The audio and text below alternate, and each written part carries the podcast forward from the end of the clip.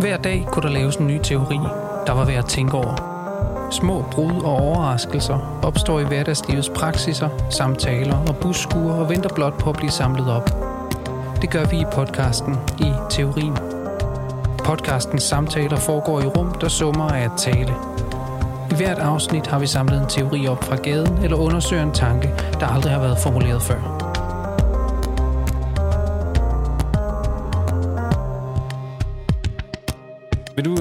Øh, i, i sætte vores problem? Skal jeg i i scenesæt? Øh, Du kan at scenen i hvert fald. ja, Ja, i scene. det kunne, Det vi, det kunne vi er starte det med. scenen. Ja. Ja, men altså, scenen er, eller problemet, eller situationen er, at der mangler en teori, øh, som vi har sat os for at udvikle. Der mangler en teori om, om fødsler. Øhm, Vi kan i hvert fald sige, at teorien om fødsler er, er, er markant for simpel, fordi den handler kun om biologiske fødsler, ikke? Jo, altså i udgangspunktet skal, skal man måske bare sige, at altså en fødsel kan man jo godt sige er en rimelig simpel ting. Øhm, man bliver født, og så er man ligesom i gang, og så, så dør man på et eller andet tidspunkt. Men der er udviklet øh, utallige filosofiske systemer og forslag, der handler om døden og livets betydning og alt muligt. Der er også lavet noget om fødsler, men øh, jeg tror, det som vi gerne vil have fat i her, er, at der er noget, som er mere problematisk med fødsler, end man sådan lige går og tror. Ja, man kan sige, at vores teori er jo på en måde, som vi skal afprøve. Jeg ved ikke, man kan sige, at vi fødes i hvert fald mindst fire gange. Øhm, eller på fire forskellige måder måske. Ja.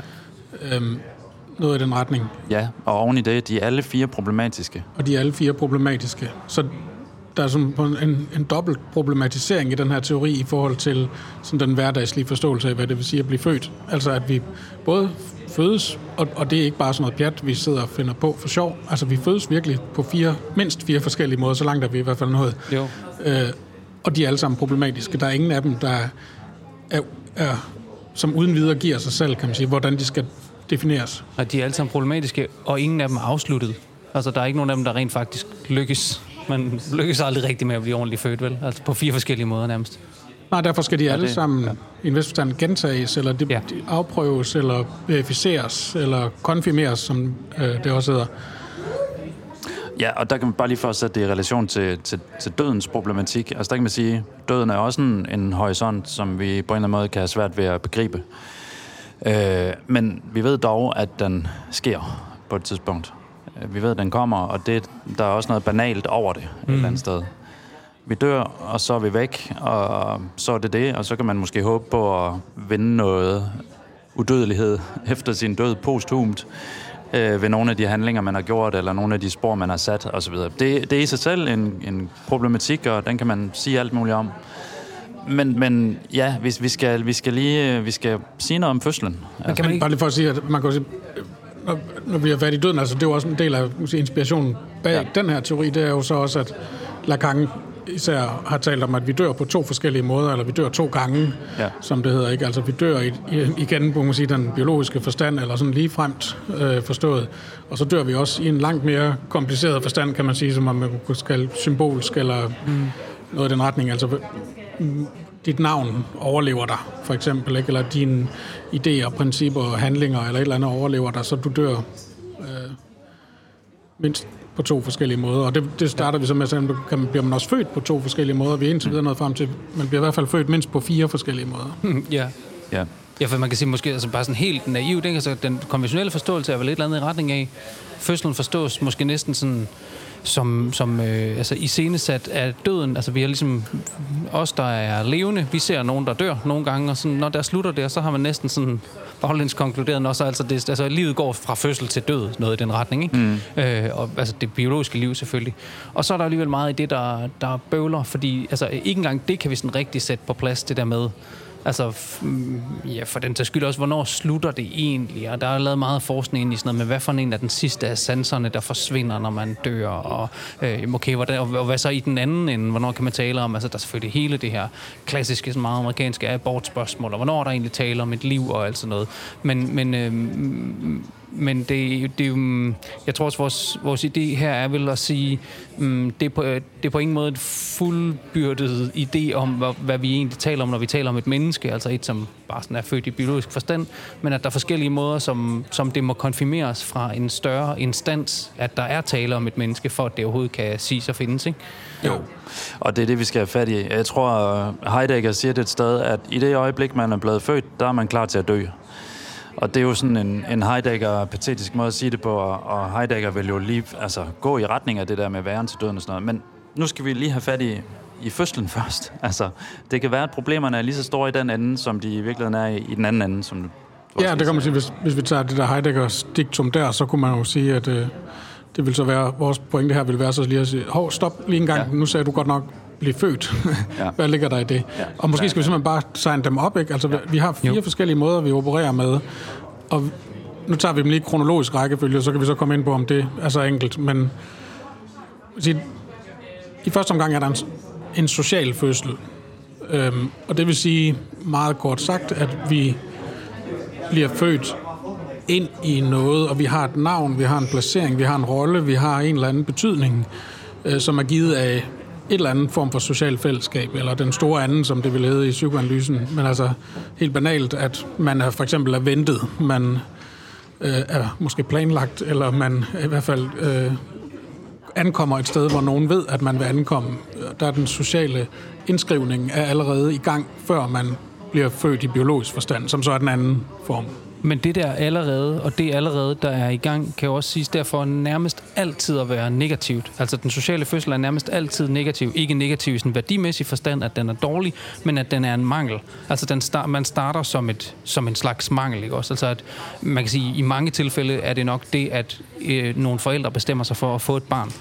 Og allerede der er der jo, så, altså man starter ligesom med at indskrive den lille mangel. Skulle vi ikke få et barn? Og man forestiller sig, at det er sådan neutralt, og så kommer der plus en nu. Nu kommer der noget mere på.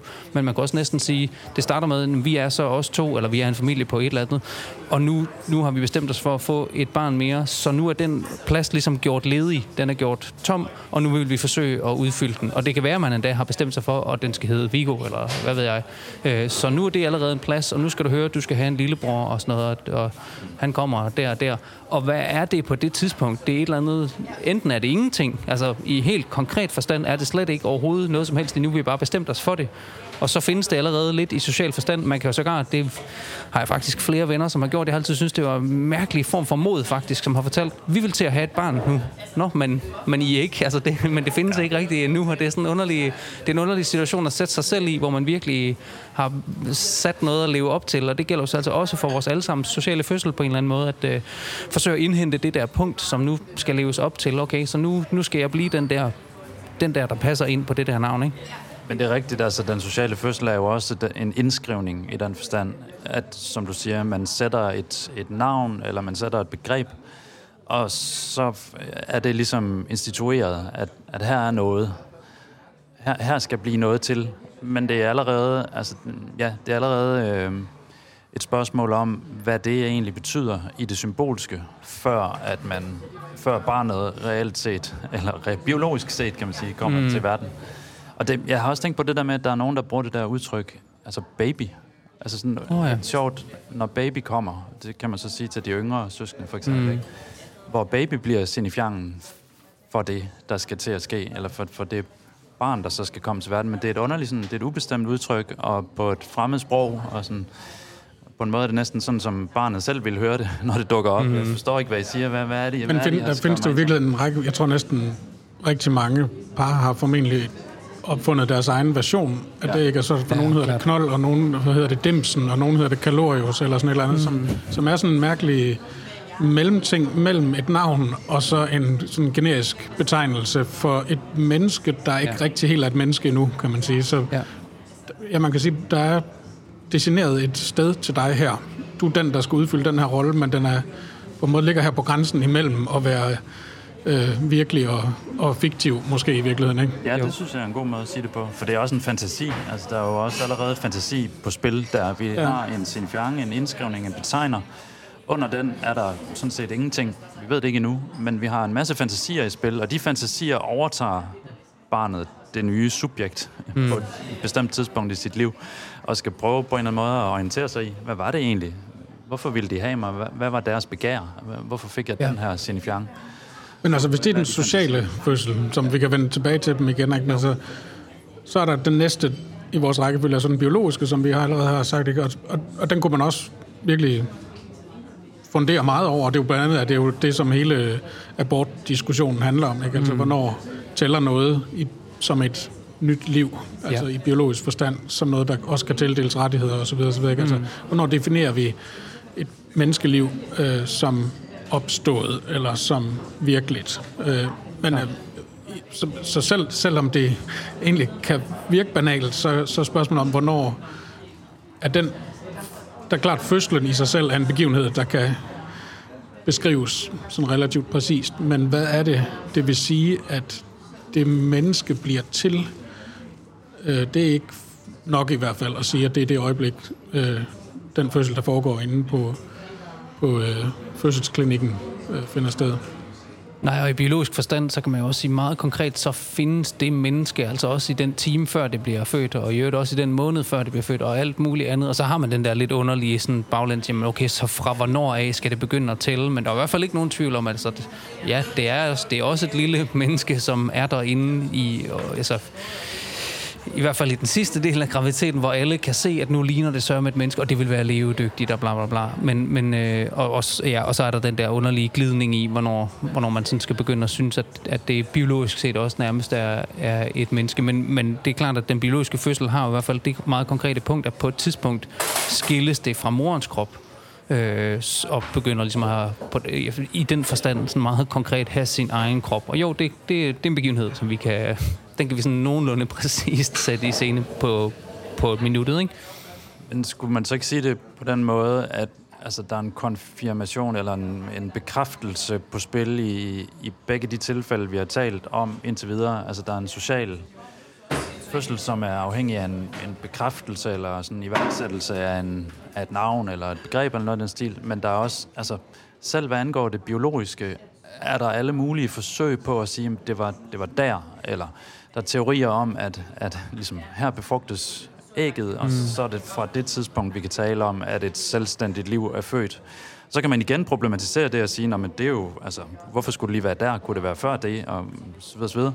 Men der er i hvert fald hele tiden forsøg på at, at, at der må være, det er omkranset af teorier om, hvornår det biologiske liv kan siges at være et, et nyt selvstændigt liv.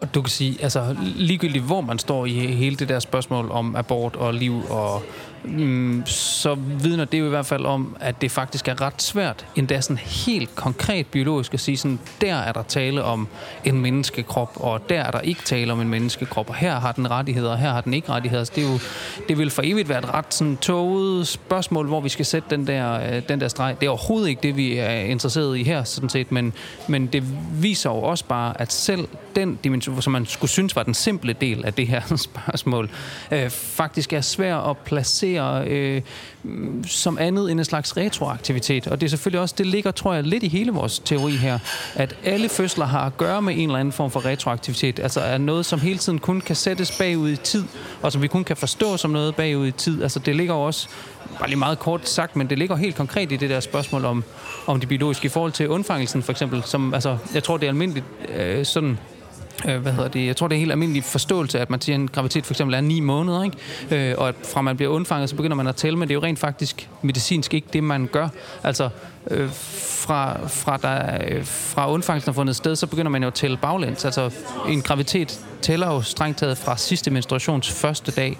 Og der er den mærkelige sådan retroaktivitet i det, at øh, enten så skulle, vi, så skulle det betyde, at alle kvinder altid, hele tiden var gravide. Det var kun et spørgsmål, om det sådan skulle aktualiseres eller ej. Eller også, så kan man sige, at enhver graviditet starter på en måde biologisk set nærmest for sent. Og nu må vi så, nu hvor den har fundet sted, og hvor vi har en positiv graviditetstest, eller altså hvor der rent faktisk er et æg, der er blevet befrugtet, så må man begynde at tælle baglæns og sige, hvornår startede det her så egentlig? Så, altså, så i en eller anden konkret biologisk forstand, skal det også sættes retroaktivt, det der. Og det vil du aldrig kunne gøre sådan specielt præcist. Altså det, det vil være sådan et gæt på baggrund af, hvornår, hvor langt plejer menstruationscyklusen at være, osv., osv., og så hele det der spørgsmål om terminstatus og sådan noget. Så selv den biologiske det biologiske spørgsmål her er underlagt en form for retroaktivitet, som ikke sådan lige helt sætter sig på plads. Ja, der er en meget sådan ligefrem retroaktivitet i det, ikke? På, mange, på, på det tidspunkt, hvor der kun er det der æg, der er det bare det, det er. Der, det er ikke andet. Men det vil så vise sig en to-tre uger senere, at det var allerede det, som blev ja. til måske endda i givet fald det menneske, som så bliver født på et tidspunkt. Ja. Men og der, jeg, jeg ved ikke, om vi... Altså, det er en lidt længere diskussion, den her, men nu kom vi jo lidt ud i den alligevel, og jeg tror, vi bliver nødt til lige at runde det, selvom det er en lille smule mm, sådan, ja, problematisk øh, farvand. Men det der med rettigheder, som vi lige talte om, hvornår har det nye liv rettigheder? Man kan sige, der er jo næsten sådan en øh, kvinden eller barnet mm. øh, diskussion i det. Hvornår er det kvindens rettigheder, og hvornår er det barnets rettigheder? Det er selvfølgelig det, der ligger i hele den her øh, diskussion omkring abort, og hvornår er det, øh, hvornår er det tilladt og ikke tilladt og sådan noget. Ikke?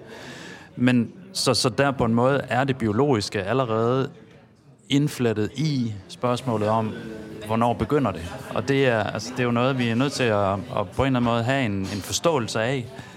Øhm, og det vil sige, at, at vi kan ikke bare tænke liv som noget, der er sådan et flux, og som griber ind i hinanden, og jamen, kvinden lever, mens barnet lever, og, og det hele udvikler sig ud af hinanden og sådan noget. Nej, fordi der er, der er nogle punkter, hvor vi er nødt til at sige, nu er det den enes rettigheder, der tæller, eller nu er det den andens rettigheder, der tæller. Og det, det, er, jo, det, er, jo et, altså det er jo kontroversielt på alle mulige måder, ikke? hvordan man sætter den øh, skillelinje.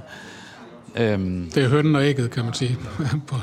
jo, men også... hvornår er det hønnen, og hvornår er det ægget, der tæller? ja, ja, det kan man sige. Og det er også et politisk spørgsmål, og det er måske den nye dimension, der skal føjes til den historie, ikke?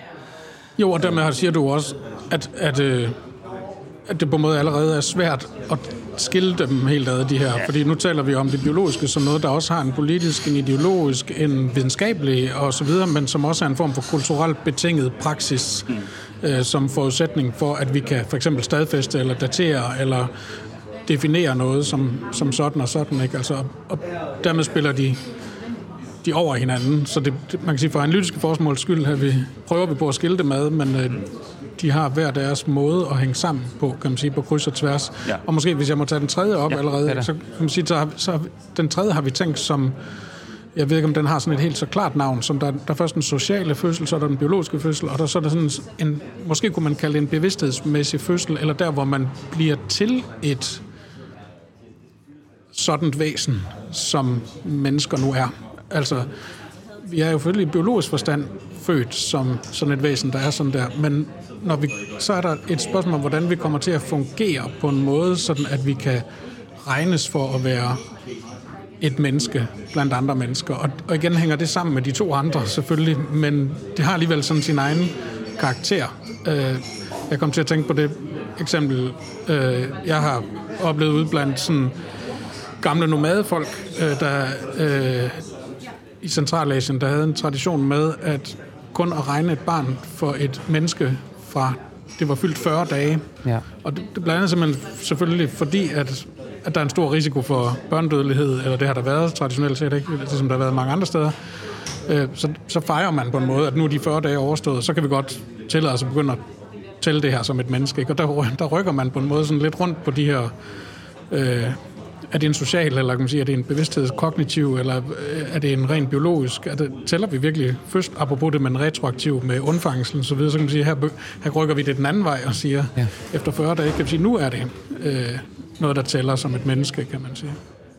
Jo, og så, men ideen med, med, den, øh, altså med den tredje fødsel her, vil så også sige, men så lang tid efter det, er der sådan nærmest subjektets egen konfirmering, eller konfirmation af, når jeg findes på en eller anden måde i den her verden. Jeg kender faktisk ret mange, det er helt sikkert en slags falske erindringer, men de tæller stadigvæk ret øh, stærkt, som har sådan en fornemmelse af det første øjeblik, i, altså sådan, Nå, men derfra kan jeg huske. Altså fra den sommerferie frem, det kan jeg huske i mit liv.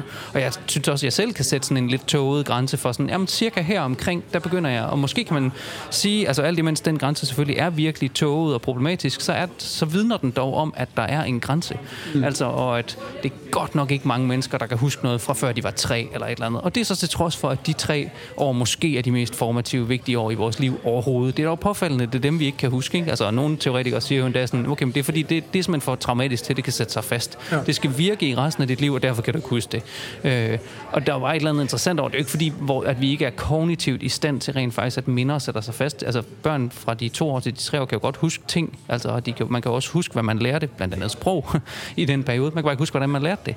Og så sker der sådan ligesom en eller anden underlig bevægelse, hvor man på, på et tidspunkt begynder, øh, måske er livet øh, ikke længere så traumatisk, at man godt kan begynde at sætte, at sætte minder fast som sådan, okay, fint nok, nu begynder jeg at lade det her blive siddende i mit bevidste sind på en måde, ikke? Og kunne huske, huske tilbage til det, og huske tilbage til den ferie og så videre. Men måske kan man også sige det sådan, og fordi vi er jo i gang med at problematisere alle de her begyndelser et eller andet sted, ikke? Måske kan man også sige det sådan, at i et eller andet sted er man måske ved fuld bevidsthed i de første tre år som ah, ja. vil svare til noget i stil med fuld narkose, eller sådan noget. Mm-hmm. Fordi hvis, hvis alt på en eller anden måde er til stede i den bevidsthed i de tre år, så er der simpelthen ikke plads til andet. Der er ikke plads til at registrere noget som minder, for eksempel. Men i det øjeblik, man kan begynde at registrere, at det her det er faktisk et minde, det her, yeah. det her det er noget, som jeg vil kunne erindre. Så har man sagt, men der er andre ting, jeg ikke kan erindre. Der er andre ting, som må falde bort. Øh, der er måske også nogle ting, der er så traumatiske, så de var faldet bort fra starten. Mm. På, en hmm. måde. på en eller anden måde kræver det at kunne glemme, at der er en grundlæggende glemsel, ja. som ting kan falde i. Og det, men det finder man ud af på et bestemt tidspunkt. Altså, og måske nogle af de første minder, vi har, er sådan nogle dækkerindringer, der dækker over, at vi grundlæggende altså er stedt ind i og skulle være ved bevidsthed på grundlag af, at vi har det ubevidste, eller har et ubevidste. Og, og, og det er på en måde sådan, altså, det må vel være bevidsthedens fødsel et eller andet sted. Ikke? Ja, og så, er så, så er vi måske allerede ved at gå fra den, eller så er der grænseflade igen imellem den tredje og den fjerde form, som vi ja. kommer ind på, fordi, så kan man sige, hvad, hvad, fordi det du snakker om, det er jo både på en måde bevidsthed, men det er jo også selvbevidsthed. Altså, og hvad er forskellen mellem de to? For man kan jo godt sige, at i en vis forstand kan man godt være ved bevidsthed, i en rudimentær forstand, kan man sige, ikke uden at man har nogen selvbevidsthed i nogen væsentlig forstand eller overhovedet. Altså, og der, den gradvise dannelse af en person, kunne man måske sige, den, den har som en form for nødvendig forudsætning, at man har en bevidsthed. Og, en be, og bevidstheden, som synes jeg, du meget fint lige beskrev det, den er på en måde nødvendiggjort af, at man kan trænge noget andet i baggrunden. Altså, man kan glemme noget, man kan, man kan fjerne sin opmærksomhed fra noget og fokusere på noget og forstå noget som noget konkret og afgrænset. For eksempel andre personer, eller ting, eller navne, eller hvad det nu måtte være. Ikke? Øhm, men selvbevidstheden kommer så Ja, hvornår kommer den?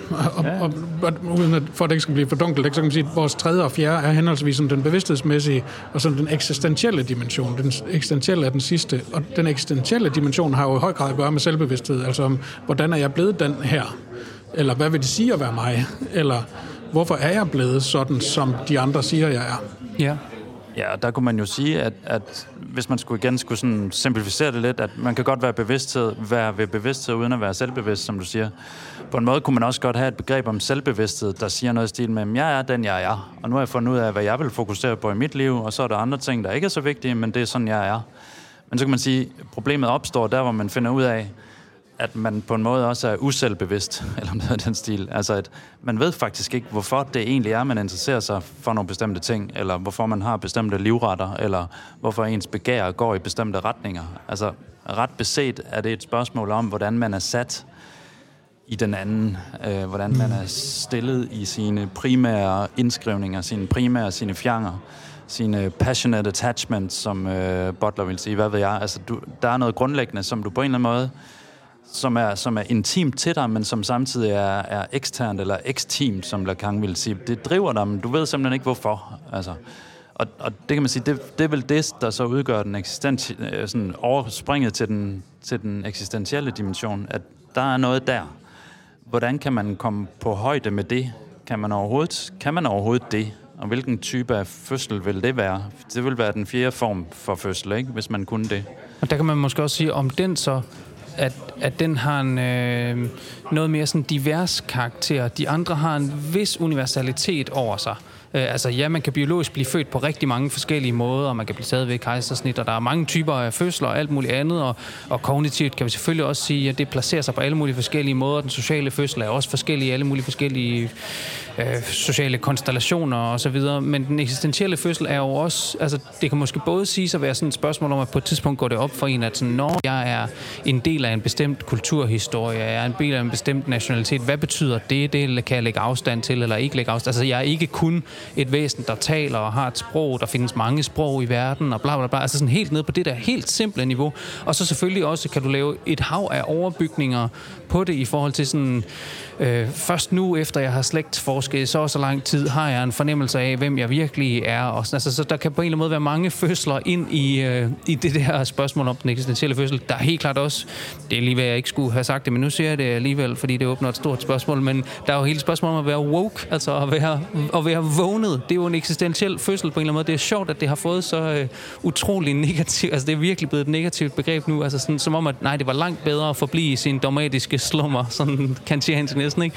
Øh, altså sådan, du må endelig ikke blive for vækket nærmest. Øh, og det er jo selvfølgelig også en eksistentiel bevidsthed, altså for eksempel om sit privilegium, om sin sociokulturelle position, og hvad den medfører af privilegier osv. Altså, så, så den eksistentielle fødsel, den fjerde fødsel, er klart den mest komplekse, eller sådan multifacetterede af dem, om man vil. Ikke? Kan man ikke også sige, at den har den karakter, som de andre måske også har noget af, men den har det i udbredt grad, at den, den er så at sige parasitær på en anden fødsel. Altså en eksistentiel fødsel er altid en genfødsel. Ja. Det er altid, at du gentager det, du allerede var, eller du overtager det, du var, eller du ændrer dig selv, så når du starter forfra, kunne man sige. Men du gør det altid anden gang, så at sige. Altså når du øhm, bliver woke, så er det fordi, at du var der, men du var der ikke rigtigt, ja, ja, ja. kan man sige. Eller du bliver øh, eksistentielt født. Altså man bruger jo også sådan i religiøse termer, bogstaveligt talt term, ja. genfødsel, ja. selvfølgelig, eller spirituel genfødsel. Ja. Men måske er der et eller andet over, at vi startede med den sociale fødsel. Altså vi sætter sådan rent kronologisk den sociale fødsel som, som den første fødsel. Det er ikke nødvendigvis...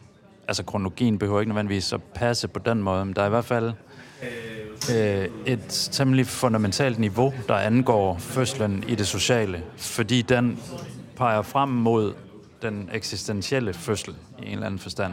Altså man kan sige, man kan måske ikke øh, nødvendigvis ændre så meget på, om man bliver bevidst eller ej.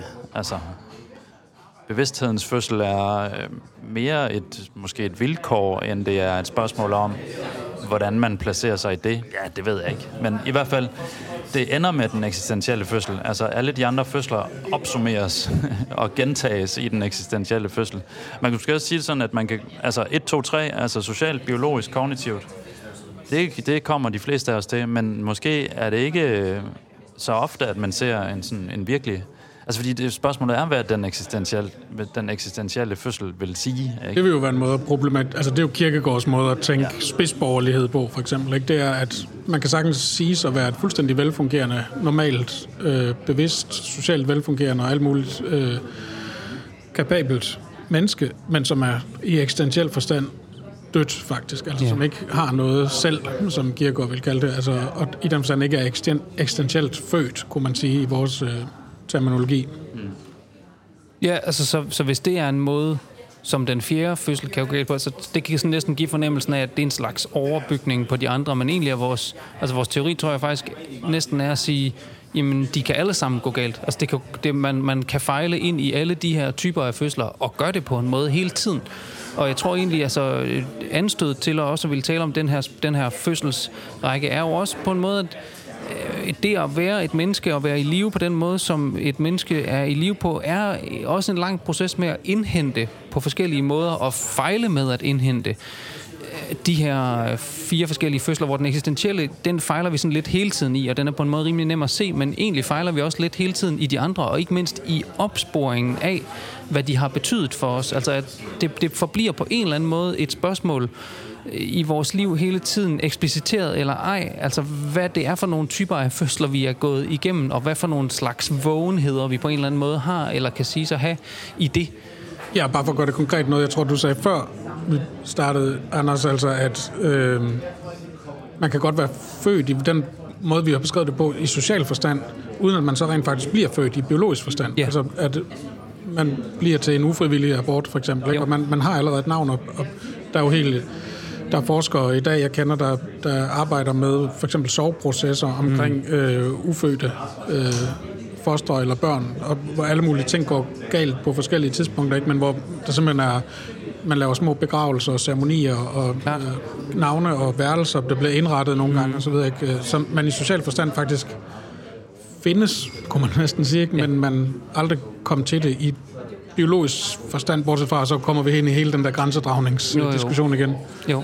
Men det er sjovt at sige mand om de tilfælde. Man, Ja. man findes egentlig, men man blev aldrig født i biologisk forstand. Og det er jo, det er jo spøgelser, man siger, ikke? Ja, netop. Ja, det kan man sige. De findes som subjektiviteter, der, der spørger i vores... Øh, i vores, ja, i det sociale, men, men men Ja, de og så kunne man på andre måder kunne man sige, for eksempel, man kunne sagtens sige, at et menneske er født i en vis forstand i social forstand, og i hvert fald i biologisk forstand, uden rigtig at være født i den måde, vi har forsøgt at beskrive det på, sådan i bevidsthedsmæssig forstand. Altså Ja. for eksempel børn, ja. de såkaldte feral children, ikke? altså børn, der efterlades i en skov, eller hos nogle ulve, eller et eller andet, som man har set eksempler på, altså som lever, øh, kan man sige, i biologisk forstand, og måske har været ventet, at måske er de blevet sat ud simpelthen, ikke? Altså, så de har haft en eller anden form for social oprindelse, men ikke er, har udviklet menneskelige kognitive evner, kan man sige, fordi ingen har talt til dem simpelthen, og de Ja. har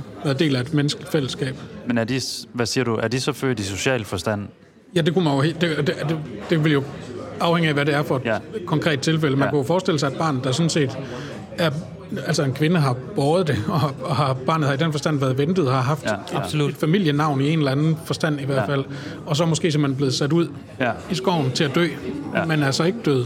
Men jeg tænkte også, at, at på en måde kunne man også vende den rundt og sige, eller vende den på den måde, at man siger, at fødsel 1 og 2 afhænger af den anden. Altså, det, fødsel 1 og 2 kommer udefra, så at sige. Altså, den sociale fødsel kommer udefra, fordi der bliver et navn tilgængeligt, eller der opstår en idé om, at her skal der være en subjektivitet, og så er den der allerede på en eller anden måde. Det biologiske fødsel, som vi taler om, er et spørgsmål om, hvordan vi definerer de rettigheder, der gælder for et bestemt, en bestemt type liv, der opstår mm. på et bestemt tidspunkt, som er omdiskuteret, som, ja, som er kontroversielt på en eller anden måde. Ikke? Så det kommer udefra. Altså det er ligesom, det tilskrives os. Du er født på den og den måde. Mens øh, fødsel 3 og 4, altså bevidsthedens fødsel, Øh, bevidsthedens fødsel er noget, der går op for en, i det, at man finder ud af, hvordan man er flettet ind i alt det der, som de andre har stillet op, som den anden har stillet op. Ikke? Altså pludselig finder man ud af, at her står jeg midt i haven i en underlig situation, og det er så mit første minde. Og, og hvad skal det betyde?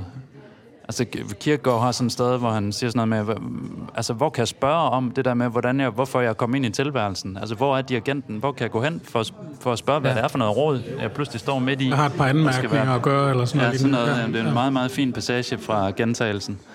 Men og så jo selvfølgelig også det der spørgsmål om, at, at det der, det bliver jo ved med at hjemsøge en, det der, hvad nu det var, der var før. Altså sådan, og, Ja, hvad, det er det. Hvad, og hvad, hvad var der før? Jeg tror også, alle børn har jo også en periode, hvor de spørger til sådan noget med, altså, hvad var der her før mig på en eller anden måde? Men, men det bliver også et spørgsmål, vi bliver ved med, bevidst eller ubevidst, at, at stille os selv. Altså sådan, jo, jeg kan godt huske et eller andet med, jeg sådan blev bevidst der omkring, men det er jo meget mærkeligt også, at ens familie, hvis man for eksempel har haft søskende, før man selv kom til, har jo på en måde fandtes, og også de første par år med mig selv i den familie, findes også, men jeg har, jeg har ingen erindring om det. Jeg kan ikke, altså jeg kan ikke rigtig, min deltagelse i det kan jeg ikke rigtig få adgang til.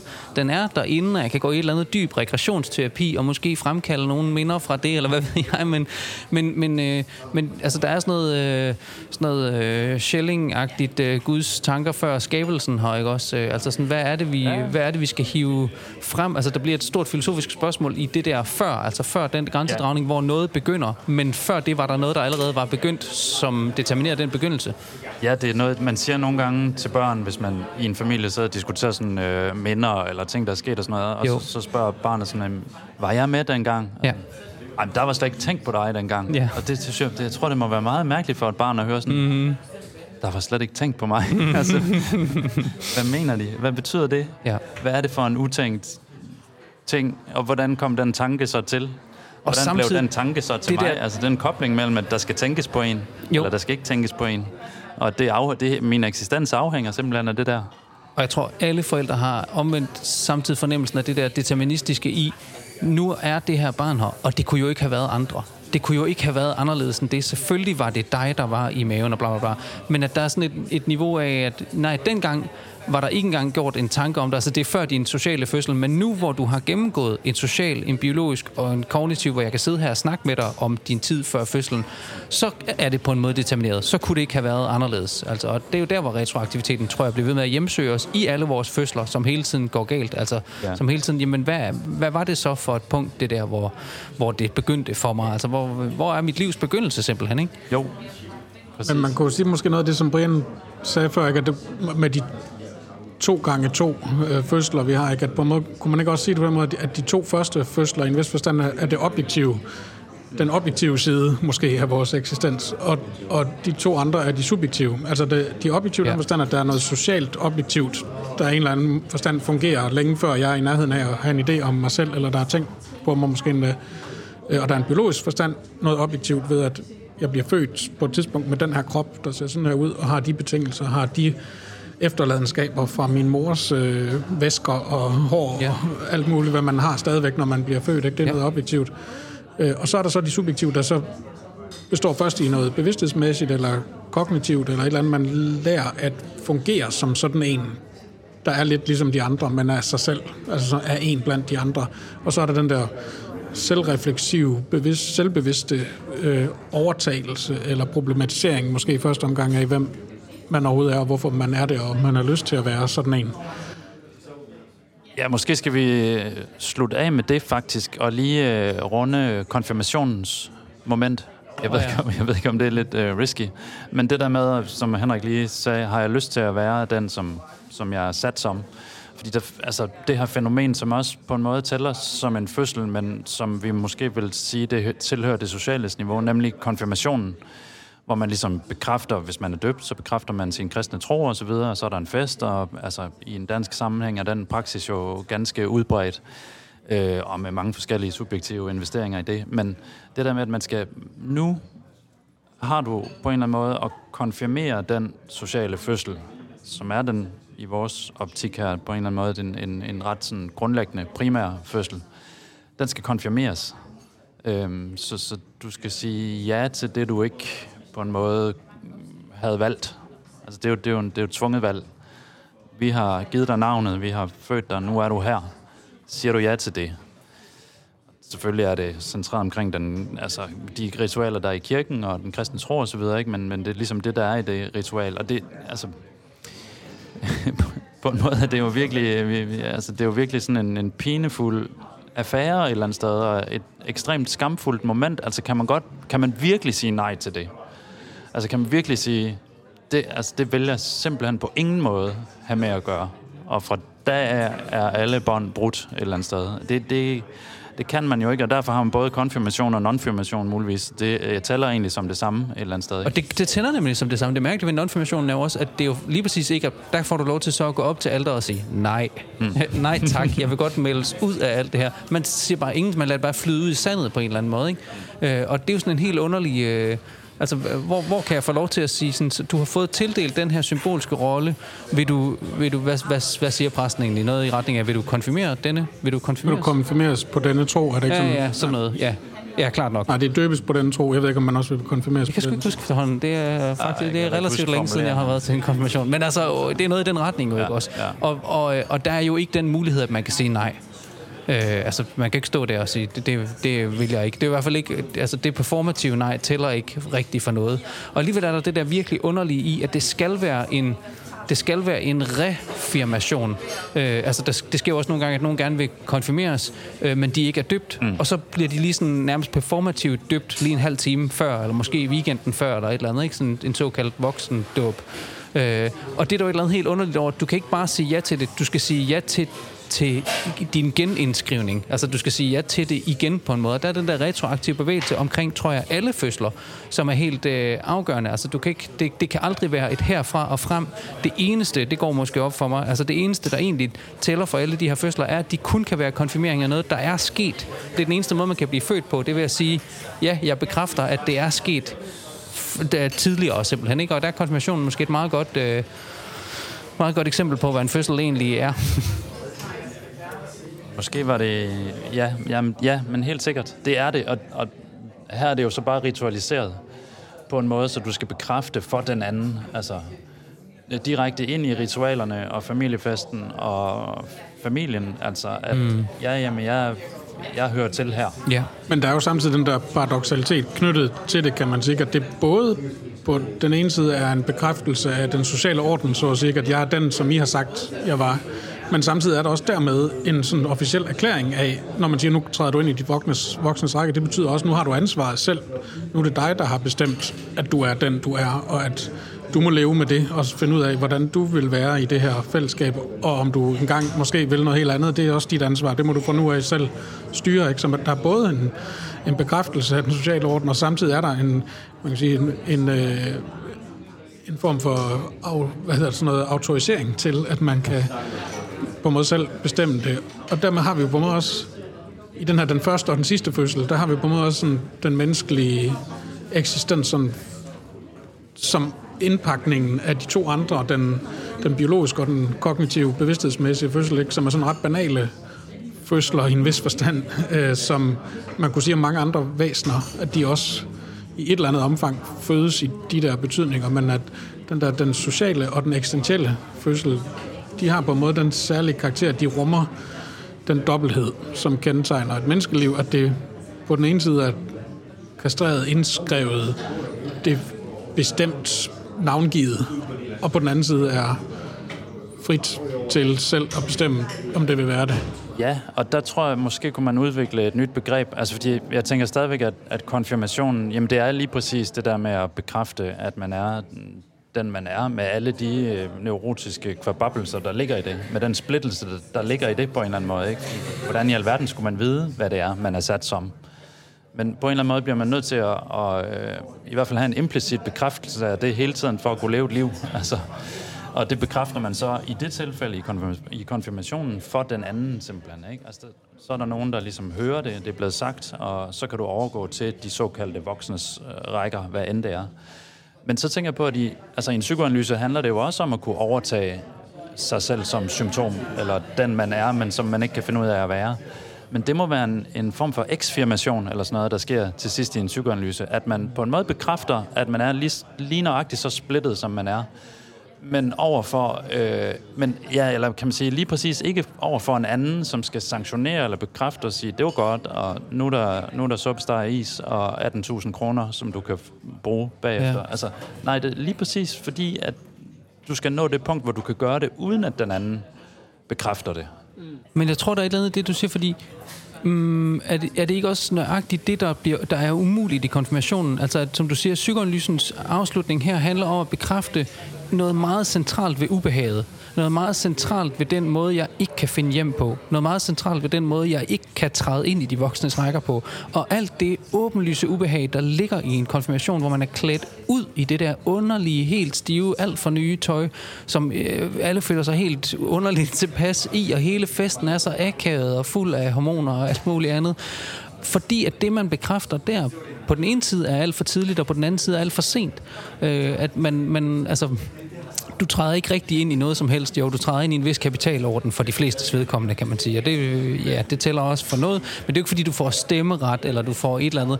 Og samtidig kan man sige, der er sådan en eller anden mere eller mindre usagt idé om, at det der med at træde ind i de voksnes rækker, også har noget at gøre med kønsmodenhed, eller med seksualitet, eller at man på en, på en anden måde bliver et fuldbyrdigt voksen menneske, hvad fanden det så end skal betyde. Og det akavet der er, at det er klart for alle absolut inklusiv den, der skal konfirmeres. Nej, det er længe siden, det er sket, det her. Altså, det her overhovedet ikke nu. Og den, den underlige uskyld, der skal spilles der i en eller anden helt ren hvid kjole, eller et, øh, hvad, hvad det nu er, man skal konfirmeres i, som sådan øh, jeg tror jeg indskriver det ubehag, som ellers, som psykoanalysen jo netop også forsøger at adressere, altså som er det, der ikke kan siges ja til i konfirmationen, men som man så måske i en analytisk proces kan sige ja til på en helt anden måde, eller kan genbekræfte på en helt anden øh, måde. Og det der ubehag, den der forsenthed, altså som jo er fødselens problem, tror jeg, øh, som ikke kan indhentes, som ikke kan, og, og det, det ubehag, der ligger i alle de fødsler, vi har talt om indtil nu, er netop forsøget på i en vis forstand at komme tilbage. Så hvad er det for et punkt, når man spørger sine forældre til, prøv, kan I fortælle om min fødsel? Kan vi lave en fødselsgenfortælling? Kan vi fortælle om min barndom? Kan vi, så videre, så videre som om, at at løsningen ligger i at få sat det rigtige begyndelsestidspunkt, det rigtige starttidspunkt for fødslen på en måde, hvor måske er der en del af den psykoanalytiske proces, som handler om egentlig at flytte det tidspunkt, uklart som det altid vil være, med frem i tiden, med frem i et slags øh, nu. Det er jo det mærkelige ved den psykoanalytiske proces, ikke? at den i en vis forstand simpelthen handler om en begyndelse. Altså, ja. At, ja. Der, jeg sad og tænkte på en af vores øh, gode kolleger, Kjell Enemark, som er psykoanalytiker. Han beskrev i en artikel for en del år siden efterhånden, hvordan en af hans øh, analysanter ved afslutningen af psykoanalysen havde sagt, sådan opsummerende om, hvad det var for en erfaring, øh, vedkommende havde gjort, at øh, det er som om alting er for, eller alting er, som det var før, men alligevel er det hele forandret. Mm. Altså, og der er på en måde den, er der noget i den der eksistentielle dimension, den eksisterende fødsel, der lige præcis handler om det, ikke? at der er ikke nødvendigvis noget ved de ydre omstændigheder, der overhovedet er anderledes, end det har været før, men alligevel er hele verden fuldstændig ændret. Altså, jeg ser det hele på en anden måde, kunne man selvfølgelig sige, men, men det er en anden verden, altså som jeg lever i efter den her begivenhed, kan man sige, har fundet sted. Verden er blevet anderledes. Og der, der ved jeg ikke, at du, jeg, om man kunne lave en,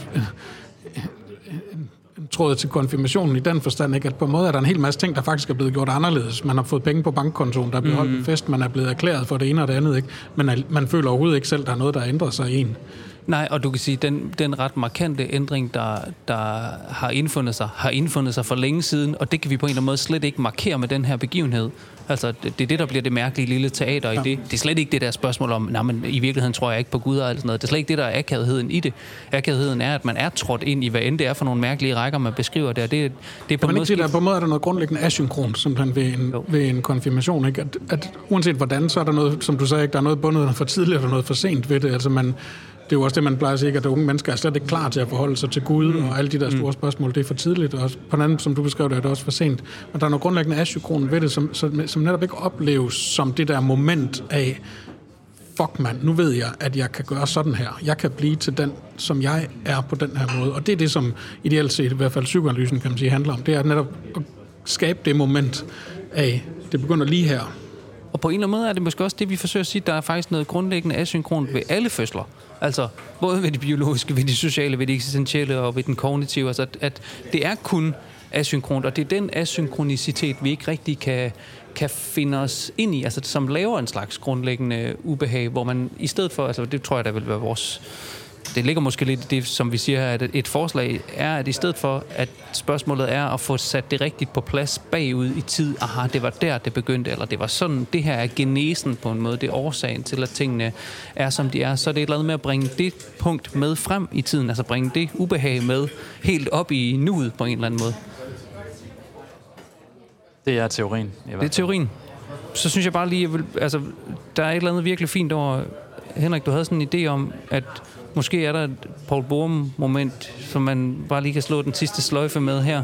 Altså hvis, hvis, øh, hvis Paul Borums teori er, at, at al litteratur handler alene om at sige de fire ord i rækkefølge nærmest. Vi er her nu. Ja. Øh, og øh, Søren Ulrik Thomsen har en meget lignende poetik, øh, eller idé om øh, teori om poesi, som fungerer lidt på samme måde. Altså at det eneste, min digte handler om, er at gøre læseren bevidst om, at han sidder her lige nu og læser dette digt så er det måske også, øh, måske knytter sig til de fire ord på en måde også, øh, altså de her fire skridt, de her fire fødselsbevægelser. Det passer på en sjov måde faktisk meget godt til vores kronologi, altså at den her sætning, vi er her nu, passer egentlig meget godt til vores fire skridt i, i fødselsrækkefølgen, kan man sige, at det, vi, det er det sociale, ikke? vi og er, det, man sige, det kunne være den biologiske forstand, at man er til som det her biologiske væsen nu, og her kunne betyde uden at sådan gå Heidegger på det, ikke? men altså sådan en, en derværen, en tilstedeværen. Jeg er her nu som et bevidst væsen, ikke? og så nu, det er selvfølgelig den eksistentielle dimension, ikke? at det, som jeg knipsede før, ikke? det er nu, du, det gælder fra. Nu er du for alvor øh, ansvarshavne. Og så synes jeg også, at stadigvæk, at den der to gange to struktur er i det. Altså, vi er, vi, det er det sociale. Men mm. så kan man sige, men, men altså, hvem, hvem er jeg egentlig? Hvorfor er jeg det, I siger, jeg er? Altså, det er jo subjektets fødsel ind i videt, så der er den problematisering, som opstår der i det sociale, ikke? Og er det biologiske, jamen altså, er eller ikke er. Altså det spørgsmål om, hvornår tilskriver vi liv rettigheder, det er jo også neurosens spørgsmål. Altså findes jeg, eller findes jeg ikke? Øh, og de to spørgsmål, vi er, kommer udefra. Så er der her, og det på en måde er det subjektivitetens øh, måske ikke første moment i den forstand, men i hvert fald et, et vigtigt moment, hvor man finder ud af, jamen det er mig, der har den erindring, men der er også noget, jeg har glemt, og jeg har også et ubevidste, og hvad i alverden er det for noget? Og nuet er jo et spørgsmål om at indhente det nu, hvor i man blev sat, men som man aldrig helt kommer på højde med, kunne, be- kunne befinde sig i det simpelthen, ikke?